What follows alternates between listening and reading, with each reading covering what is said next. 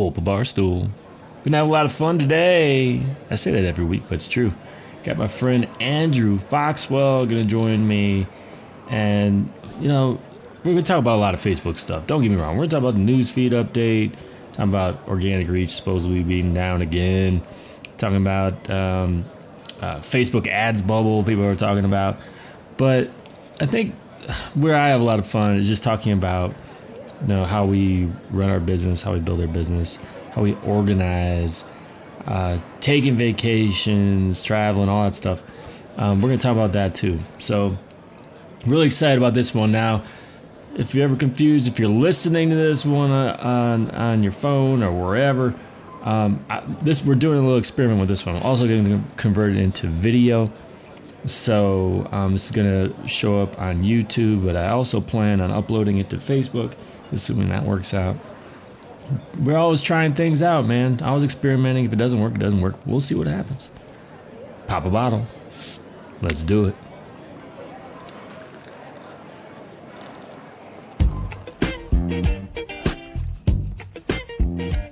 Hey everybody, Jon here from JonLoomer.com and at Jon Loomer Digital on Facebook. Here with another edition of the Social Media Pubcast, where each week I invite you to the virtual pub and we get drunk on social media.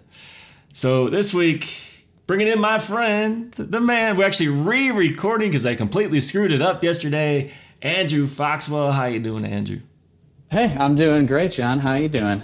I'm okay. I'm okay. So we're mixing things up. People who are listening on the podcast or pubcast or whatever, you don't notice anything different other than I'm about to talk about something weird about video. Uh, but we're trying this on video as well. Just a little experiment. So this is going to appear on on YouTube. Uh, we're also going to put it. I think I might just upload it to Facebook too. I don't know if anyone's going to watch like 30 minutes of video Nice. on Facebook, but we'll, we'll see. We'll have to see. It's an experiment. Yeah, it's an experiment, but it's going to be unedited, unlike the pubcast where we have all kind of kinds of uh, sound effects and cool stuff. And I see just how uh, really not that polished this whole setup is, and it's raw. it's raw. So raw. So, so yeah, what what are you drinking, my man? You know how it works. well, I tell you, I've got a uh, Nola Blonde Ale from New Orleans for my trip down there. Nice. Uh, just just a solid one. Going to crack that right now. Nice. Uh, get that going. And uh, yeah, yesterday when I we drank at 10 a.m., uh, I had a spotted cow, which is Yeah. everybody loves. But you know that's okay. We're going to represent Nola right now and all the great people there. It's funny because I was hoping you're gonna bring the spotted cow because I got a Minnesota beer today. Oh, what do you have there? So this is oh Wonder Stuff, Bauhaus Wonder Bauhaus Wonder Stuff. Well, wonder stuff. Uh, yeah, this comes from my brother because he lives in Minneapolis.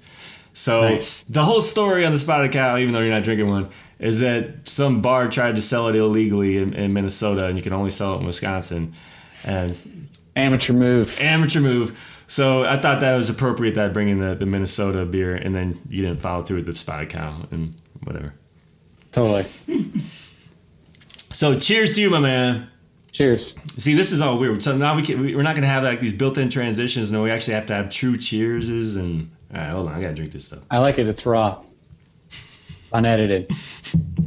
It's like WWF raw. It's exactly like that. I was going to say that, just So like similar. that. Yeah. So, similar. Um, just saw you recently, Andrew, uh, out in San Diego, and um, man, it's been it's been interesting. So, like, we we have similar businesses in that we start our own thing, social media, marketing, Facebook marketing, whatever. Um, and so we're we're we're very mobile. Um, I don't really travel much. I don't know about you, but I, I you, you spent some time out there. You've been, you've been wandering around a little bit. I mean, what what's your take on, I guess, travel and and vacations and like when you're running your own business?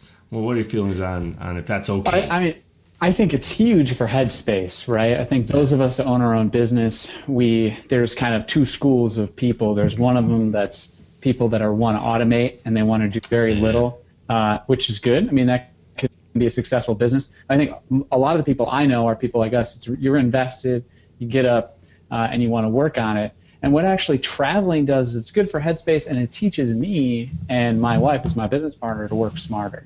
You know, we kind of work when it makes sense. It work. We work in in pockets of time very intensely. Um, and traveling does that. Instead of just being at home and working from the home office and kind of being around, it allows you to be more concentrated. Um, so that's a that's a big part of it for me. But I think it kind of goes to what uh, we were talking about with the quote from Chris Brogan yesterday, right? Uh, which I thought was really cool. And he said in his email last week, about a week ago, that you don't take time off, you earn that time off. And I think mm. that's a concept that more of us as small business owners can really start to start to think about and consider. Absolutely. So you spent some time in San Diego, New Orleans. Where all were you? So, well, we were in San Diego last month. Saw some clients out there. Got to see you. Went to social media marketing yeah. world. Got to see our people out there, which is awesome. Uh, and talk about Facebook advertising. Uh, and then we did some hiking out there. We did some kayaking. Did some surfing. So it was pretty neat. I mean, when you build a client base that's uh, all over the country, you can always visit somebody somewhere. Right. And to have that one-on-one face-to-face meetings is, is huge because a lot of us run these online businesses where this is the way we communicate. So to be able to be there in person is really special. Right. And, and so really what you can do is combine a vacation and, and work. And I mean, I know what I've found, like when we were in San Diego, and part of it's because I'm, I'm just a chronic procrastinator and I didn't get all this done before we went to San Diego. But um, I, I knew though that I wanted to spend a lot of that time hanging out with my family. I got three boys, and my wife and my wife was obviously with us as well. And uh, so we were hitting the beach and doing all this stuff. But I didn't want to be working all day, obviously. So I would set aside like this hour, maybe two hours, to just bust out a whole bunch of work and focus, as opposed to like what I typically do in a normal day in my office. Whereas I, I absolutely work, but distractions everywhere and it's kind of you know right. spread out over the day. So I honestly think find that I get the most work done on like a little vacation or workcation or whatever you want to call it. You know, I don't know about totally. you. Yeah, it's it's it's an intense short spurts. You know, I think one thing that's really changed my workflow is um, I now check my email a max of uh, six times a day. So how do you do uh, that? So how do you do it? It's it's hard. You have to pull away. You have to get out of the window and then if you use all six of those before noon, you kind of like, okay, well, can't really look how, at it. How do you measure it? How do you, how do you measure it? I just keep track in my head, like, okay, I looked at it once, looked at it twice, like, because for us, a lot of us have that on constantly, and that's yeah. a that's a distraction. And I found that it makes me a lot more effective, especially when I'm traveling. Like, I'll go through and say, okay, what are the things that have to happen right now, um, based on this, and the, and then I'll say, all right, fine, you know, and actually, I saw somebody the other day that had somebody, something in their email signature that said, due to, you know, to increase my productivity, I'm only going to be checking email at 11, 1, and 4, or something like that. Um, and he said it's really, really ramped up his productivity. So it's interesting to try to, uh, traveling amplifies that. So how do you yeah. kind of make that a little bit better? But yeah, it's an interesting challenge as a small business owner to, to work smarter. So you're still checking your phone? I, I'm just trying to understand how you really restrict that. No, you just it's not really no. Um, so it's it, email across the board.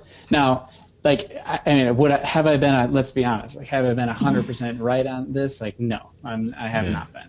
And so, do I break the rule? Like, yeah, but but it, it having that in my mind as a rule makes it more conscious for me. So I'd say I hit that probably about sixty percent, seventy percent of the time. When I'm on vacation, it's a lot easier because there's other things that I'm doing when I'm at home and I feel like I feel a pull, I want to do that, I want to look at it, then it's that's where it becomes really challenging. Hmm. Yeah, I've tried really hard to do that type of thing in the past, where I like okay these these certain times of day is when I do X, Y, and Z. Um, I, I do compartmentalize in, in a way in that yeah the specific day of the week is when um, I do my webinars, when I do my podcasts, when I do my meetings usually when I do my one on ones.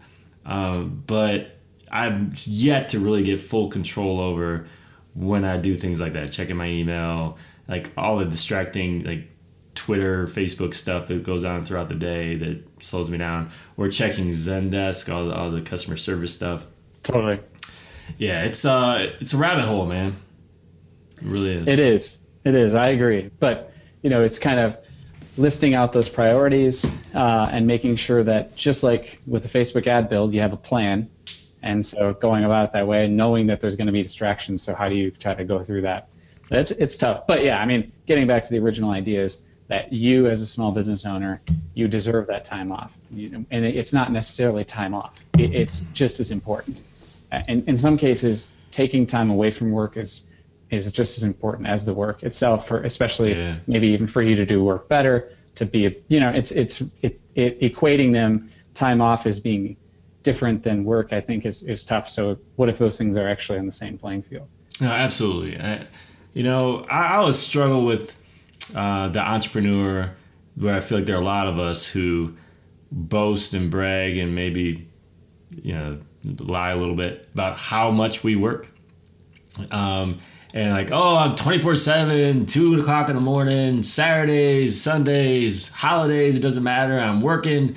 And it's like something to be proud of. Like, that's not really why I'm doing this. I mean, now, now don't get me wrong. There's some people who, um, especially like single people, where that this is their passion and they're entirely invested in this. And this is kind of like if they're not doing it, then that's not fun. I mean, this is entirely where all their fun and enjoyment in life comes from is just working. So they don't even consider it work, and I get that. I don't. I think for both of us, I mean, I know why I do this so I can spend more time with family and relax and watch kids' baseball games and coach games and do all that kind of stuff. Right. I enjoy right. what I do. Don't get me wrong, but if it, if it comes down to am I going to be sitting here in front of a computer or hanging out with kids out there and throwing the ball around, it's not a tough decision. right. Yeah, everybody's got their priorities in different places, but I think that the thing that to me uh, gets gets harder to listen to is wearing that "I'm busy" as a badge of honor. Yeah. Um, and you know, it's that the, the, the, actually what you should be bragging about is is is that you were more efficient and you gave exactly. more time to really focus on the other stuff. So it's interesting. I think we generally do that a lot as entrepreneurs, and uh, and being busy is good. I mean, obviously for business, being busy is good. Um, yeah. Um, but what if what if your day was filled and you were actually instead of bragging, it was yeah, I did some really satisfying stuff today. You know, like that's that's another interesting measure that you don't yeah. hear a lot of people saying. yeah, so, right. I, I can say you know right now working is probably more enjoyable than watching Brewer games. but uh, it is not easy, my friend, right now. two and twelve, a little, little scary. But because normally I'd be like, oh, I'm gonna set aside part of my days. Uh, I'm gonna stop working. I'm gonna go watch the game. Like oh, this is just painful. But anyway, that's that's a little little sidetrack. Uh, but no, I, I, I, you know, everybody does it differently, and I'm always curious, Andrew, how you do it because I know that you're, you're, kind of a really structured, organized guy. Um, for me, the way I really manage it is by saying no a lot. Um, because you know when we have our team meetings, I mean, I I start pulling my hair out as soon as we start talking about one more thing we add to, you know, the agenda that we're gonna, you know, oh we we because Jr. always has these big ideas, you know, we should partner with this and create that and this and that, travel here and there, and like let's just do this one thing this week and this one thing. And that's the way. That's how I handle it, but I, you know, we weren't really planning on, on talking a whole lot about this, but I'm curious. I mean, how do you organize yourself throughout a week and a month so you don't get overwhelmed with all this stuff? You know, I the the thing to me is there's, there's and I'm, I'm glad that I come across as organized because I'm not very organized. But the uh, like there's there's a couple things that have been really big. One is thinking about and taking time to um, understand what are the things that I'm going to be that I need to do every day. Uh, and what are the repeatable things that I yeah. that I have to do? And maybe they're not every day, but maybe they're every week. So client reporting, optimizing accounts, um, and and when can I schedule those in my day so that they're going to allow me to be efficient but not interfere with the rest of the things I'm doing? And how can I make them easier? Um, so uh, for me, that was pre-built, you know, pre-building all the reports uh, in the, and then and then having them built in um, Google Docs in, in, a secure way and sharing them with clients. Uh, and having so all I have to do is copy it, paste it, and then look at it and t- and give my notes on it that'll lead the call. So like that is something that used to take a long time, but because I've been optimizing every day throughout the week, I have the bullets of what I'm already going to talk about of what I've done. Um, so kind of making a list of all those things that I know I need to do, uh, that need to get done on a regular basis, and then figuring out how I can make them easier. Um, one that I just did that's is so easy and simple, and I know you do this for one-on-ones. With new clients is a, is a new client questionnaire. Yeah. I, for some reason, have never done this, uh, and I'll so it's handled via email a lot. But uh, now I have an 11 question thing that is going to give me a really good idea of what these people are, you know, like where their priorities are, what their KPIs are, what would Yeah. move the needle right away. And then that's a lot easier. So that's something that I think, I don't know why it took me a long time to do that. Uh, but it's now, you know, that's an automation point. So not really automation, but it makes it easier. Yeah, absolutely. So I think those are the that's that's the big like how I structure it. And then in terms of structuring the day, it's it's also I block out time for work, which is something that a lot of people don't do. But I learned that from an old boss of mine that he would block out time, uh, Yeah. ch- large chunks of time, two or three hours of, of, at a time, and in the middle of the day. And and that's you know because you keep saying yes, you're never going to be able to do that. So Right. that's been a big for me as well. So blocking out time to actually get stuff done. And I think the the most important time to block out is for meetings. I say that because there's nothing like a meeting to screw up your plans for a day. So if you it, but seriously, so if you say that I only have meetings on Friday, which I tried to say, but then we end up having our, our call on, on Monday. But um, basically, that's a one exception. If you only have calls on Friday, then you're not interrupting those blocks that you've created for yourself, you know, throughout the week. Um, so Right. I, I think it's really important to, yeah, make a list of what are the things you need to do every week, and let's try to keep them together in a s- certain part of the day, a certain part of the week. So you're not like, okay, every day, you know, on Mondays from 10 to t- 10 to 12, I have this meeting, these meetings, and Tuesday from 3 to 4 of these meetings. And at least for me, that's really hard. And then you like, you start throwing meetings in there, a spur of the moment and whatnot, as opposed to this is a time I've set aside. I think where I, where I've been most successful with this, because I haven't been really su- successful with some of this uh, uh, blocking out, but it's it's uh, doing interviews for people. So Jr. schedules them for me, and people reach through uh, reach out through the site and say, "Hey, can I have an interview?" And he'll say, "Oh, we've got this opening at ten o'clock on Friday, the you know whatever of of May, because that's only that's the only time I'm doing it every single Friday."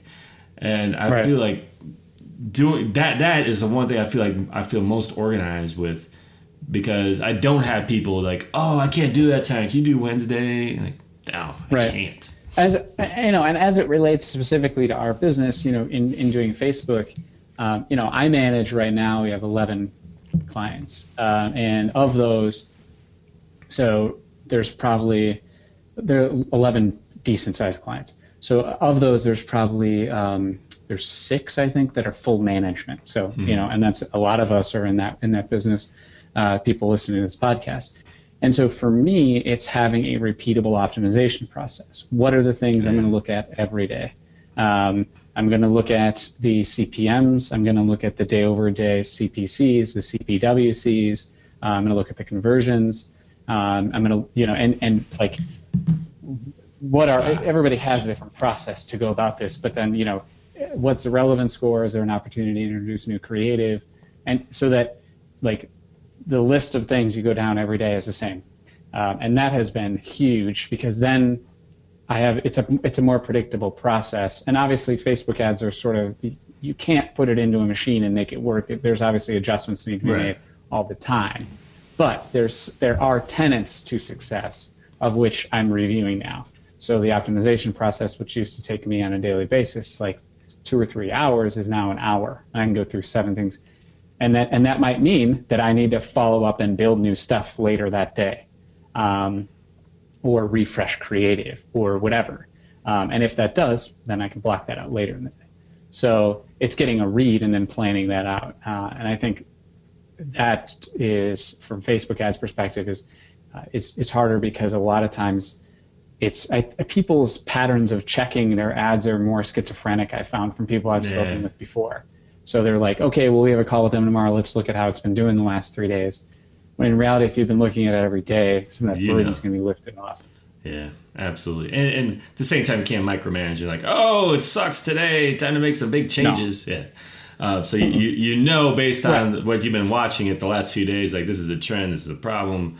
Time exactly, and, and usually every every trend on Facebook, you know, on the advertising side, I always look for like a 48 hour trend, um, and you can usually. I like the I like the seven a seven day too. You like seven day? I mean, it depends. It depends what you're paying. It depends though. on what you're. It depends on what you're doing too. Yeah like if I see a trend downward and it's not that dramatic, then or you know upward and it's not super dramatic, I'm not gonna in two days it's not gonna give enough of a read. But if I see a day over day major shift, then obviously that's yeah. going to be something to keep an eye on. Yeah, it, it, my my main point with you know what what's your budget? What are you spending? Because um, it's it's all all about sample size, right? So you could have a great sample size actually sometimes in, in 24 hour period, even though Facebook's shifting stuff. Um, but like most of the stuff I'm looking at for like my own stuff, I, am not spending a ton these days. Uh, I'm probably spending for like a, a, single campaign. Most of my campaigns are going at twenty dollars a day or something. So I'm spending. Sure. Like this is actually kind of a down period for how much I'm, I'm spending right now. So I'm, sure. I'm still I'm spending like overall probably a um, a couple thousand, two two to three thousand a month, but um, that's because of that. You know, I do pre- kind of prefer the seven day window in that case because like it, it's pretty much you know that's pretty much the direction you're going with performance yep. if you look at seven days right, right. as right. opposed to like this because I'll get these random one day performances all the time or like ah, what was that like good and bad you know but it's not sustainable so anyway I, we weren't really ta- planning on talking about that but all this stuff but I'm glad we did because I think uh, the audience the pubcasters what, what, what are the people who listen to a pubcast what are they called Pubcasties? Yeah, pub, pub, the pubcasters, the castites, the pubcastites. Something no, I don't know. The, uh, the, no, they're just our drinking buddies. Is the, what they are. The drunks. Yeah, they're, they're the little dudes who go into the bar. and They keep trying to start fights because you know they're, they've been drinking drinking too much social media marketing. Well, we met we met some pubcasters in uh, in San Diego, and. Yeah. Uh, hey, everybody was super friendly. So those of you listening, yeah. thank you for being compliment, including the woman from Australia who told me that she thought I was a lot older. I like, thanks, I guess. Yeah, at, like, least, not, at least like 29. I'm like, come on, in the Facebook ads world, I'm a geezer. You know, yeah, I don't even want to talk about age. So, good, good talk. Uh, no, let's let's shift gears a little bit this is where okay. like within the audio version dan's gonna throw in a big old cheers but we're gonna do a cheers anyway there we go cheers i need another beer really i'm running out already um, we actually talked about different stuff yesterday but there's a couple things that came up that i want to make sure we covered that a lot of people sure. are talking about um, every whenever facebook makes an algorithm change people gravitate to it and make their assumptions about what it means and how it's going to kill brands and this and that. So there were like three different stories that happened at once that I think are somewhat related and I want to talk about. So first okay. of all, yes, the news newsfeed update. Uh, and pretty much the, the headline was that I've been seeing, I think, from Tech, TechCrunch and um, was it HubSpot, um, and there was Social Times um, essentially, that Facebook's going uh, going to prefer showing stuff to you from your friends as opposed to brands that you like. Just really not what this update is about. But you want to give us a quick uh, overview of what you see from this update? Yeah, I mean, I, so in just reading the the thing, you know, so for those of you that don't know this, a lot of all the news comes from the media room at Facebook, um, and it's a great way to follow along on stuff to get it like straight from the source of what Facebook's saying. Um, whenever you read a story with a sh- you know flashy headline, that's good. I hate headlines. So, I hate them. That's why I love boring headlines because like you know it's just if you, if it's a boring headline, you know it's the, the truth as opposed to something that's just like off the wall. But anyway. Yeah, so the, so the big ones that are from the that article that and this is what Facebook specifically says. Okay, so uh, I'm quoting now. Uh, the first update is improving the experience for people who don't have a lot of content to see. Right. Uh, so that's first one. Uh, and, and, you know, and, specifically what that is, because uh, it used to be that um, if there was one person or one source that was posting a lot of stuff um, that you follow, that you, your friend or whatever, Facebook would limit how much of that you saw from them. but basically they're saying if you you don't have very many friends or pages you like in the first place, uh, and basically you're not going to get any content if they do that. They're relaxing that rule. Really, is what's happening. Right, and that should be actually pretty good. I would. Yeah, I would think so. Brands, and it's not. It's not bad, right? The, the second update was um, it tries to ensure, quote, that content posted directly by the friends you care about uh, will be higher up in the newsfeed. Um, so that you know, one could interpret that pro- in the articles. And they did. Kind of pro- They did They, interpret did that. interpret that that, that that brand stuff's going to be pushed down. The, in- the sentence to me that that actually should be reassuring to those of us. It, it says, quote. If you like to read news or interact with posts from pages you care about, you will still see that content in the newsfeed. So, so this actually may be a um, this this may signal that you would need to interact with things more, um, and you need you know. But but if you, let me just say this: if you don't, if you see updates from pages. Uh, and you don't interact with them, you don't like it, you don't comment or share on it, and you just and no and- click through and no read it. click no click period i think that's the key like everybody click. ass- everybody assumes it means comment like share i'm not someone who comments likes and shares a lot but No, no, but it- let's say- clicking any kind of click means something Right. Exactly. And let, let's let's say you never do any of that, not not click any of that. Like, how are they supposed to know that you actually like that? right they don't Other, other than you spending time looking at the post, which is probably part of it, Hmm. uh, algorithmically that they're measuring. But it's way more powerful if you actually click through. And, So and- and that- yeah, that could that can mean clicking on a photo, can mean clicking to read the comments. It's not the publicly viewable stuff only. It's the stuff Right. that Facebook sees, but no one else sees that you're doing. Right. Right, and so I think that that actually, if you per, you know, it goes back to the the long game. If you produce content that people care about, that they want to see, um, that is valuable to them, they'll they'll interact with that, and over time you'll see more of that. So this is just saying people missed out on stuff from friends and they don't want to do that. Yeah, that's all. Which actually, I'm that's the core of what the social network is. Is like finding out news from people you really care about. Yep, So to me, that that doesn't say that it's forcing the page Not at all. No. down. And the, and the final bit of that was that there are going to be fewer stories about your friend liked or commented on this post. Um, Yeah, and, I, and I'm eliminate glad about that. I, I, I don't think that I don't really care. Like I mean- sometimes I care. Yeah, I mean, Facebook Facebook says people don't care. I'm, I'm that that's one I don't complete. I'm not completely convinced on because I think Really? yeah, because I think that look, if I didn't see a post um, when it was posted, when it was shared, and then someone, one of my friends, goes back back in later and comments on it, that may pull me in. So I, I, I, actually think that is pretty helpful. Now, again, it doesn't mean they're completely removing it. Um, I, Right. fa- end of the day, Facebook is going to look at how, what happens as a result of this change. Because with any of these changes, they're not out to screw brands. They're not out to ha- whatever, whatever. They need people to care more about their news feed, so they spend more time on the news feed, so they don't leave, so that they're more valuable to advertisers.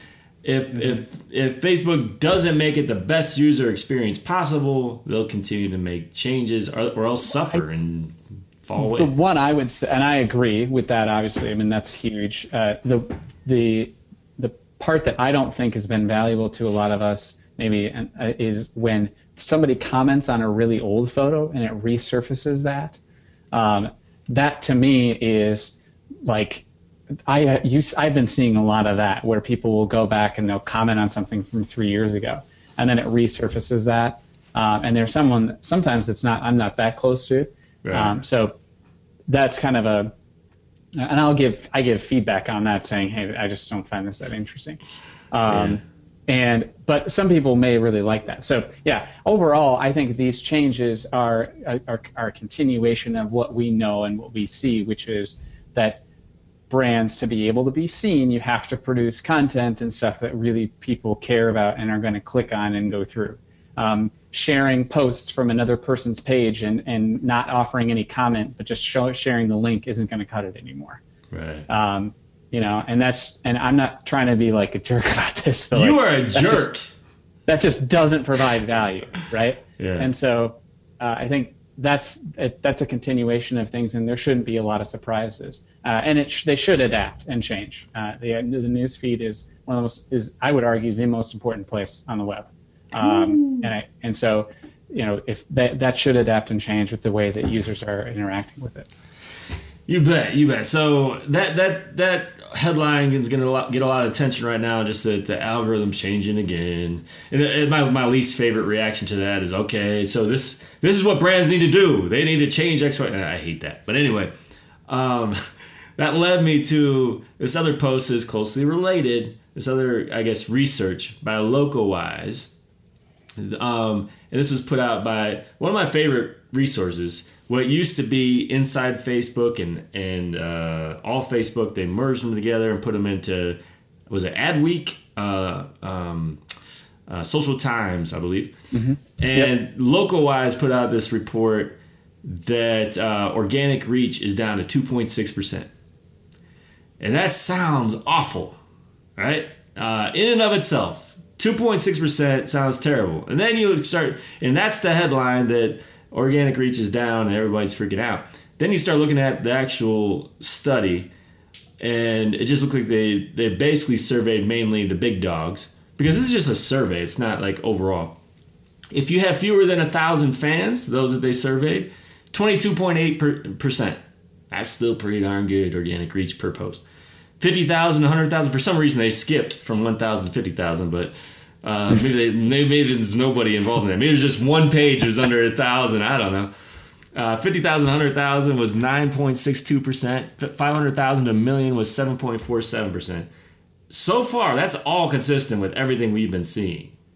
Uh, and then you get to, okay, you got more than a million fans. Screw you, 2.7, 2.27%, uh, which makes it on an average 2.6% how many of us have more than a million fans? First of all, right. I mean, and and this. So the interesting thing about this is that, and this is all. A lot of people go to the Power Hitters Club. Um, and they talk about how do I talk about this? JonLoomer.com slash PHC. Okay, go ahead. And they'll and they'll say, how do I talk about this to my clients? So so in any of these questions, I challenge all of you that are listening to this break that down. Okay, break that question down. So, first of all, thinking about if you think about a million fans, okay, how what's the DNA of how you got those fans there? Okay, so did you did you in the earlier days do a lot of fan acquisition, or did maybe the page, not you, but did the page? Did the page do a lot of contests? Um, did the page do a lot of advertising that maybe was trying to get cheaper likes? Um, if the answer is no to all three of those, um, you know, then then I would be very surprised, right? So it's kind of like out of those, the concept is what if people saw your stuff that actually wanted to see your stuff, and when you have a million fans, that's just that's not an irrelevant thing. But you look at where a lot of the average yeah. page size is probably like I don't know, fifteen hundred, let's say, and out of the average page size, twenty percent reach. That's actually really good. Right. know, a quarter of your people want to be there. If you think of all of your customers in a room and all there's 1500 of them that really love you, you got them all in a room and you stood up and said, "I have this interesting article to read." How many of them would actually care? If a quarter of them came up to you, you'd be flipping out. But here's the deal. It's something really important. An important point here.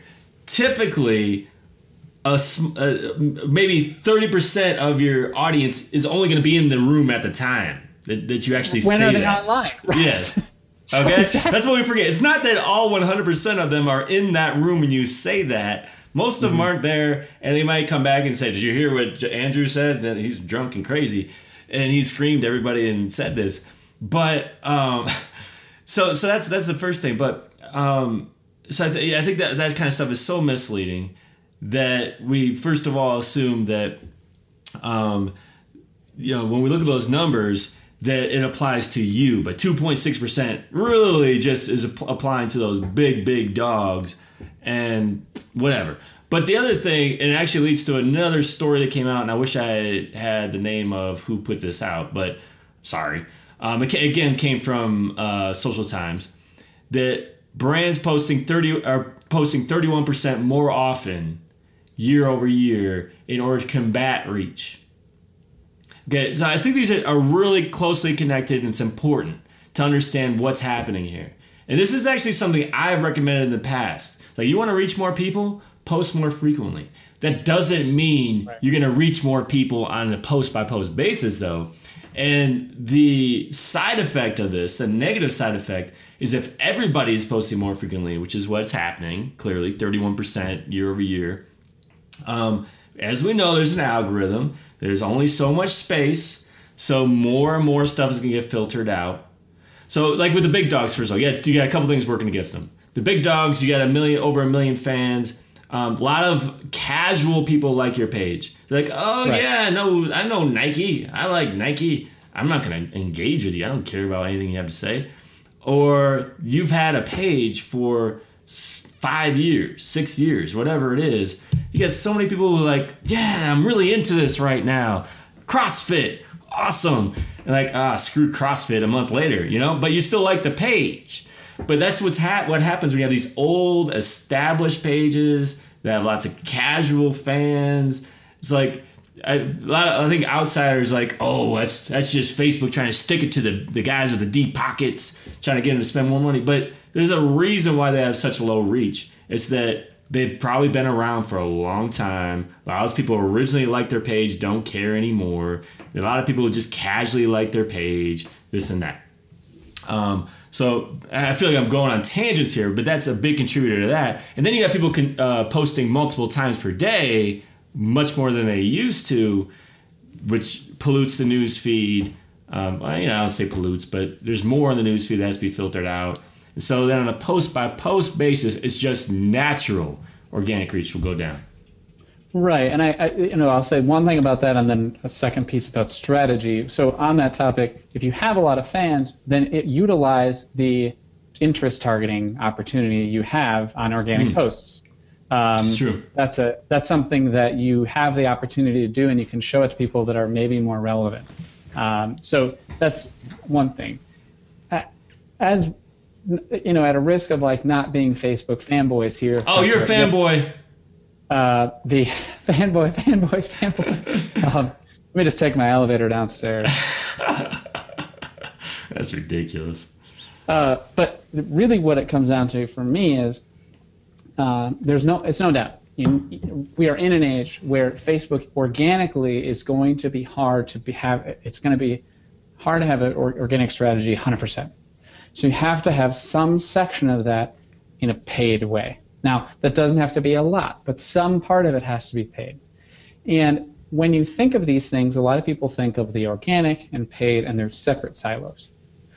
But in reality, all of this stuff plays in, plays together as one. So, when was the last time? And maybe you're an agency, and you, uh, you, you know, this is advice for you. Maybe you're running your own ads. But when was the last time you actually sat down and mapped out the route you would like to acquire fans, you'd like to introduce yourself to people, you'd like to introduce your products to people, your services to people, and how they do that? So you may, how do you, you know, some of it may be organic, some of it may be paid. How do you bring them into your site? How do you use website custom audiences? So all of this stuff about, you know, organic reach, that there's still discussion on this, is crazy to me for, for two reasons. One is organic reach has been declining and changing for two and a half years. So the fact that this is a discussion is sort of null. Um, the, the second thing is if you're if you are still trying to push the organic side of it and you're refusing to spend any dollars, Facebook's really going to be a hard thing to, to show because they are mutually supportive to each other. It's going to be hard to show growth there. And I'm not saying you have to spend a lot of money, but if you spend it in a targeted way, uh, it can be really powerful. You know, people say, "Well, I'm not going to spend money on Facebook. I want to, you know, it used to be so great. I'm not going to spend any money." But thing is, how much? Where else are you spending money? Where else are you spending money right now? And can you try ten dollars? Can you try hundred dollars? to try to to try to uh, yeah exactly if they, if they don't have a marketing budget they are not a serious business if if if if they're not spending money on anything if they're just doing all the free stuff only yeah, get get away. Like you're not going to be a successful business. Right. and I mean, just doing these things separately doesn't make sense. Um, and thinking about them separately doesn't make sense. So when there's an article talking about organic reach on its own, that to me is is it, it's discrediting because yeah. you know, and also they're looking at the gaps of pages that are massive. Um, yeah. You know, there's Absolutely. a lot of people that have a lot of fans that don't provide a lot of value. Yeah. You know, you look at somebody like GoPro. How many? What's the organic reach of GoPro? Seriously, I bet it's actually pretty big. Yeah. But they have like what 10 million fans. Right. I bet you their organic reach is actually maybe five to 10 percent, which is massive for them. They have interesting content because interesting they have interesting content on a regular basis. Yep. Two things on this, and I, I, this is one of those times where I'm afraid I'm going to forget the second one when I get to it. But there needs to be a tool created because I think the biggest issue we have with evaluating, you know, expectations for organic reach is that there are these issues that maybe you're a page that just started in the last six months and that's you're going to get a really good organic reach. Maybe you're a page that started six years ago and you accumulated like a million fans in that first year your organic, organic reach is going to be terrible. I think there needs to be a tool that basically tells you you have this many fans new fans during the last week 30 days, six months, year. And this is what your organic reach is when you reach those groups of people. Because then you actually have something to look at. That actually makes sense. Like, if, because I can't compare my organic reach to someone else if we've been uh, on Facebook and had a, a page, had fans who've been around at widely different amounts of time. So that's the first thing. Tool that we need to talk about, we need to create. Second is again, I, I feel like I've, I've talked about this a million times, but we got to stop looking at organic reach. At, uh, I'd, I'd, like to stop looking at it entirely, but on a post by post basis. And it's, it's, I think it's a great example of it. Brands are posting 31% more frequently. So, and there's a reason they're doing that. It's not to increase their post organic reach. Otherwise, that, that'd be silly. They're they're trying to reach more people overall. So let's look at it for what it is. How many people are we reaching per day and per week, not per post? And that's my plea to everybody. Right. Yeah, and I mean, and, and, and some of the tools that you can have as an advertiser uh, or even as a page admin um, to look at this is, you know, downloading that exportable report and, and your insights. And there's metrics upon metrics in there. There's post level report, the page level. And one of the one, of them in there is consumptions and ah. taking that consumption, which is a like, comment, share, click, anything, as a as a percentage of your unique reach gives you a really interesting uh, percentages in that week time frame from a page level to start to look at. How many people of your fans saw stuff from you, um, and how you know based upon how many people are actually online and how many people are your fans. So there's really interesting stuff that if you've never dug in there, I would encourage you to do so. That can not not actually just look at it from an organic truth perspective, but look at it from a like what's truly the reach uh, out of what's actually available to see. So you know the uh, it requires a little bit more work, but what will but the outcome of doing something like this is that it makes people like you and I look better. It makes we people that. that. are man- managing pages and that are agencies. It makes all of us as advertisers look better, folks. I mean, yeah. because it's going to make the organic reach look a lot higher, and it's not making it look higher. It is. It actually it's showing just real numbers. Um, so putting some context around that's really important. Uh, anyway, so good points, man. Yeah, you had some time for one more thing. Absolutely. Yeah, so we talked about this yesterday, and I thought we had some good discussion, and then no one heard it. So let's talk about it today. Uh, there, has been uh, a controversial blog post floating around talking about a Facebook ads bubble. So if there's a Facebook ads bubble, that means we're all going to pop and we just threw away a whole bunch of money. Andrew, what's going to happen? well, I mean, the, the, the, concept of the article was uh, that this guy who.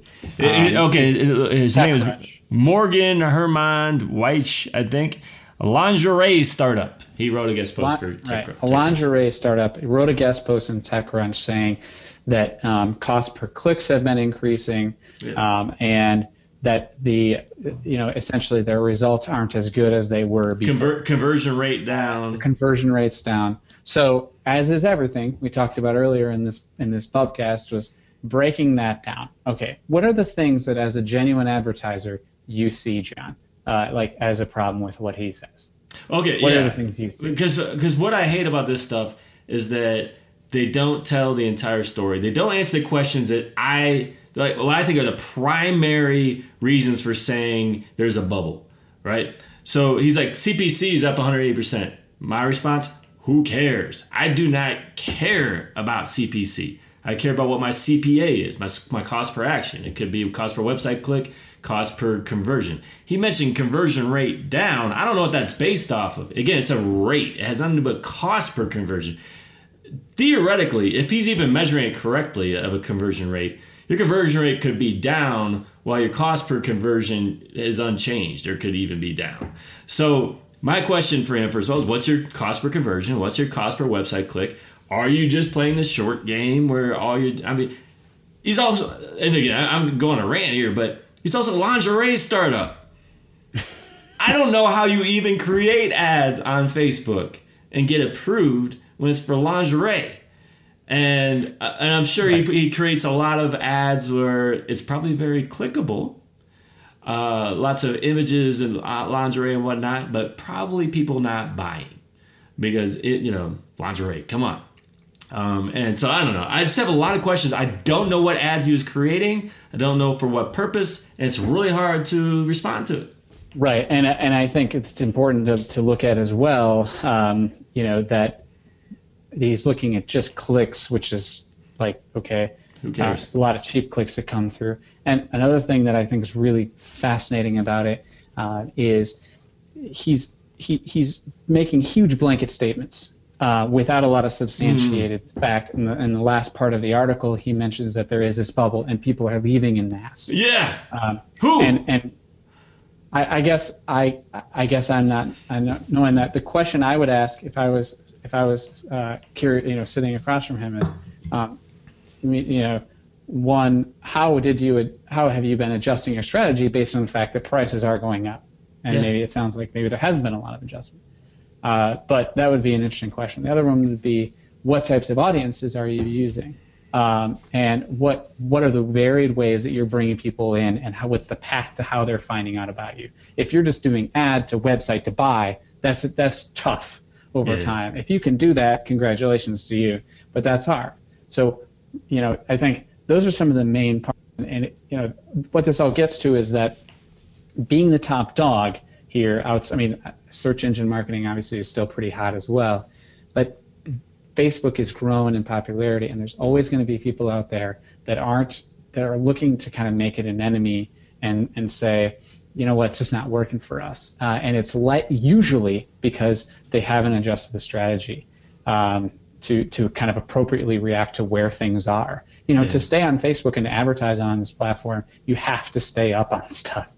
You have to make sure that you're reading. That's why the Power Hitters Club is so huge. You have to make sure that you're in, uh, informed of what's going on um, because it does change, but it's extremely powerful if you understand those changes and you have a baseline strategy that wraps those in to make sure that you're kind of going towards the ultimate best place. Yeah, I, and we're at risk of coming off as f- fanboys um, with this kind of stuff. The thing is, it's not that like I, there's some articles that I appreciate where people are are um, criticizing Facebook, and I agree with them, or maybe I don't, but they make a good argument or whatever. I'm just tired of these articles that have horrible argument and it's contradictory.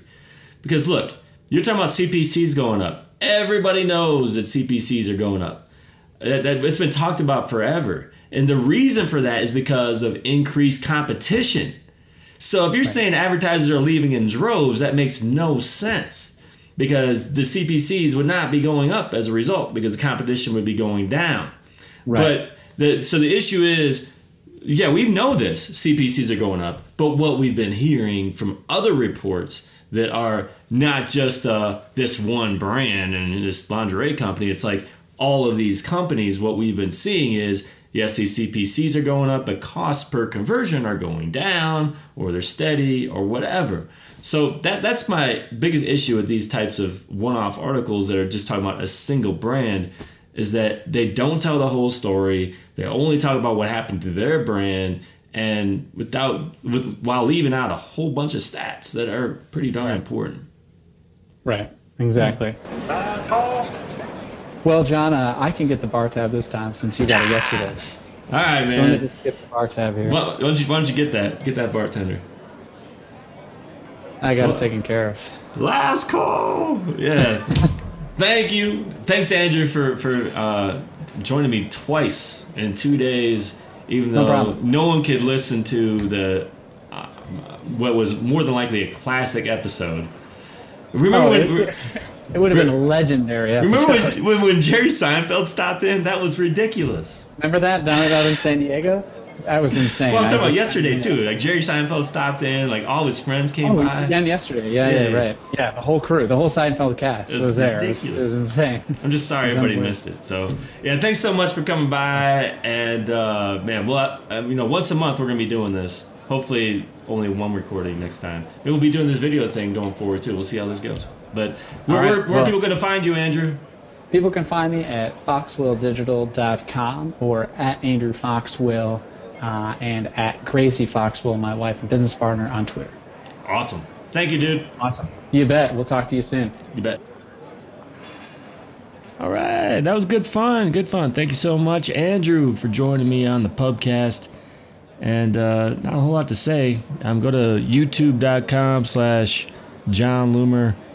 Uh, I haven't done a whole lot on YouTube lately, but like I said, I you know if this works, we're gonna do more of this going forward in the video format as well. But uh, man, lots of lots of good stuff. Um, just keep coming back. I hope you subscribe, rate, and review if you see this see this bad boy on iTunes. Otherwise, until next time, do awesome things. I'm out.